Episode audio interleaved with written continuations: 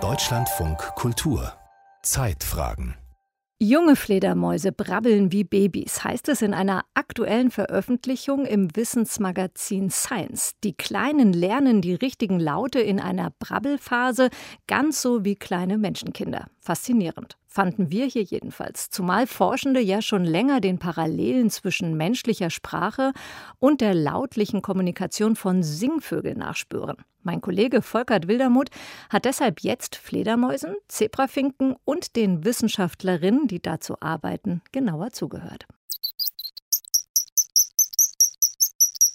Fledermausbabys für menschliche Ohren verlangsamt abgespielt. Und hier das Original.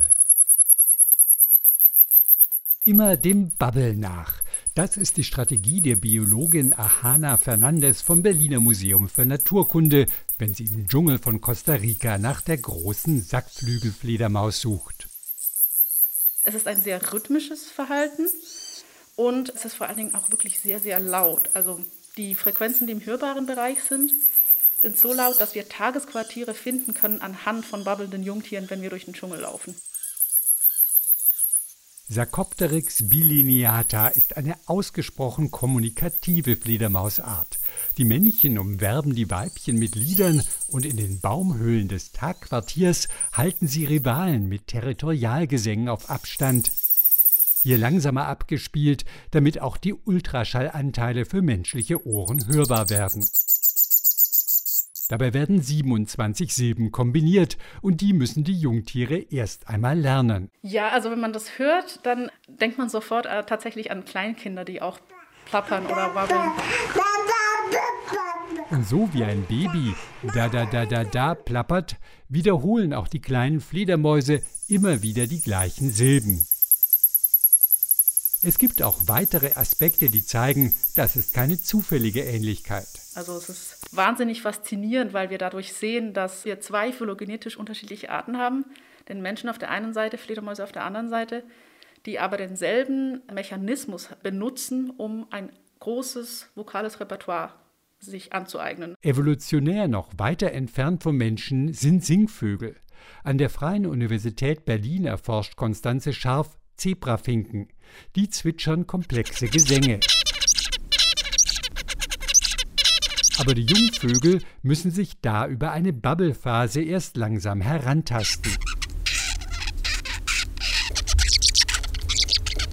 Also bei Zebrafinken ist es ganz klar, dass sie auch so eine Übungsphase brauchen, also lange Bubblephase, die auch wirklich sehr ähnlich ist wie bei Kindern, weil es erst langgestreckte Laute sind, die sehr schlecht kontrolliert werden. Also ah, ah, ah, ist beim Kind und beim Zebrafinken ist und über die ersten drei Monate wird das dann zunehmend besser. Und zwar in ähnlichen Schritten wie bei Kindern.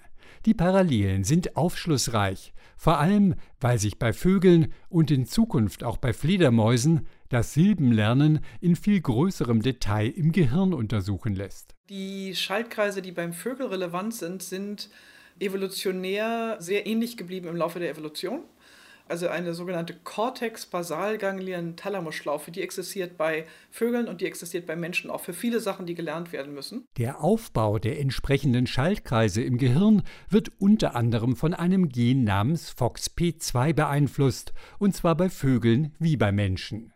Ist die neuronale Schleife dann etabliert, ist sie nicht nur bei der Lautproduktion relevant, sondern etwa auch beim Laufenlernen.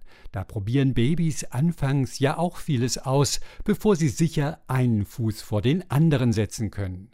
Diese bei allen Wirbeltieren vorhandenen Lernmechanismen haben dann manche Arten für das Sprechen bzw. Singen genutzt. Hier spielt wieder das Gen FOXP2 eine Rolle. Es organisiert die Verknüpfung der akustischen Information von den Ohren mit der Feinsteuerung der Muskeln im Stimmapparat. Insofern vermutet Konstanze Scharf, ist FOXP2 auch an der Bubble-Phase beteiligt. Man hat im Gehirn eine Matrize sozusagen, die sagt, das so und so soll das klingen. Und das Bubblen erlaubt es halt festzustellen, ob man das, was man produziert hat, als Fledermaus oder als Mensch tatsächlich auch gerade rausgekommen ist aus dem Mund oder dem Maul. Babys, die meisten Singvögel und bestimmte Fledermausarten babbeln, bis sie die für die eigene Art relevanten Laute wirklich drauf haben.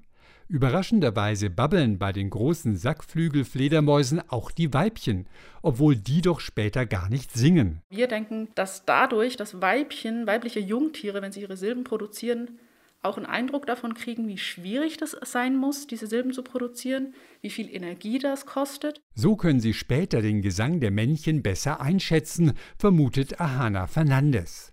An den Fledermäusen lässt sich auch die Evolution des Stimmlernens untersuchen, denn längst nicht alle Arten singen so komplexe Lieder wie die große Sackflügelfledermaus.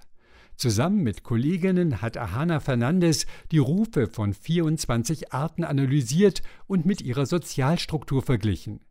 Je größer die Gruppen der Fledermausarten, desto komplexer sind ihre Rufe und desto mehr Informationen enthalten sie über das individuelle Tier. Daraus schließe ich, dass je komplexer eine soziale Gruppe ist, in der man lebt, desto komplexer ist auch die Kommunikation, die man benutzt, um miteinander zu interagieren.